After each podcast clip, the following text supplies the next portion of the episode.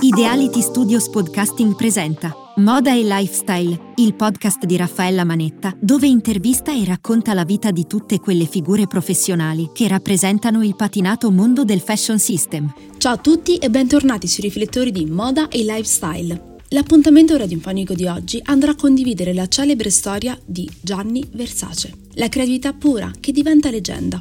Proprio come accade nel mito classico, Gianni Versace scompare prematuramente il 15 luglio del 1997, lasciando un profondo vuoto. E ancora oggi, tra mistero e amaro in bocca, a più di vent'anni dalla tragica morte inaspettata sulle scale della sua casa di Miami, si continua a parlare di un uomo che ha plasmato l'immaginario collettivo grazie alla sua creatività e alla sua amabilità sartoriale. Il debutto di Gianni Versace avviene a Milano nel 1978, dove presenta la sua prima collezione, Donna, firmata con il suo nome. Diventa famoso negli anni 80 e 90 grazie alle sue collezioni estrose e lussuose. Viene considerato il fautore dell'era delle super top model. Fin interprete di quel gusto eccentrico e stravagante, Gianni Versace è tra i protagonisti che fecero del Made in Italy una garanzia, riconosciuta a livello internazionale. Giorgio Armani, stilista che destruttura la giacca e crea il grey, Valentino, couturiere italiano che conquista Parigi e sfila nella capitale francese, e poi Gianni Versace, che presenta al tempo stesso una formazione sartoriale derivata da un periodo di apprendistato nella sartoria materna a Reggio Calabria, unita a un'esperienza stilistica formata prima di fondare la sua casa di moda. Con l'esaltazione del corpo e il glamour all'ennesima potenza, Gianni Versace segnerà profondamente gli anni 80 e 90. Al suo fianco ben presto troveremo anche sua sorella, Donatella Versace, che, in breve tempo, diventa essa stessa l'ambasciatrice del mondo Versace e traghetterà nel nuovo millennio l'azienda di famiglia.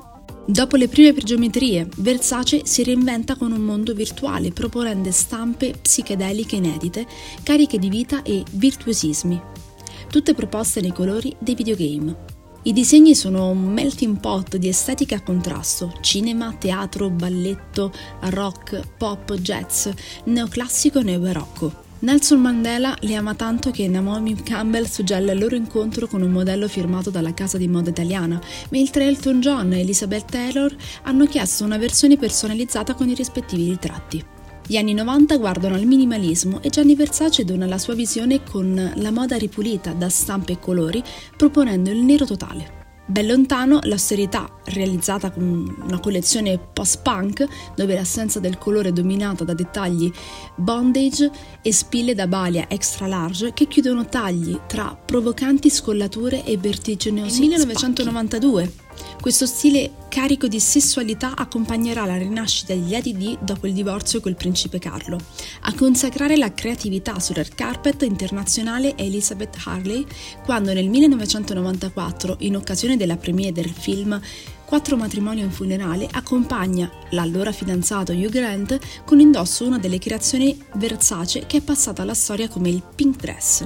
Versus, la nuova linea giovane di casa Versace, debutta a New York nel 1995 e finanzia la mostra dell'alta moda del Metropolitan Museum of Art. Per le sue campagne pubblicitarie e per le sue sfilate ha sempre fatto uso dei più celebri fotografi delle, e delle modelle più in voga del momento, tra cui ricordiamo Linda Evangelista, Naomi Campbell, Claudia Schiffer e Cindy Crawford. È sempre stato molto legato alla, al mondo della musica e amico di molte rockstar ha utilizzato per ben tre volte la pop star Madonna come testimone delle sue campagne pubblicitarie. Dopo la morte dello stilista, il posto come direttore creativo del brand è passato a sua sorella Donatella Versace. Gianni Versace ha definito il glamour della fine del XX secolo e inventato le top model. Lo stile inconfondibile di Gianni Versace rimarrà sempre vivo nel tempo. Il nostro appuntamento di oggi si conclude qui, vi ringrazio per averci seguito dalla vostra radio preferita e vi aspetto alla prossima puntata. Come sempre, restate sintonizzati. Moda, eventi, style fashion e tante curiosità raccontate da Raffaella Manetta. Il mercoledì alle 17 su Radio Eteria.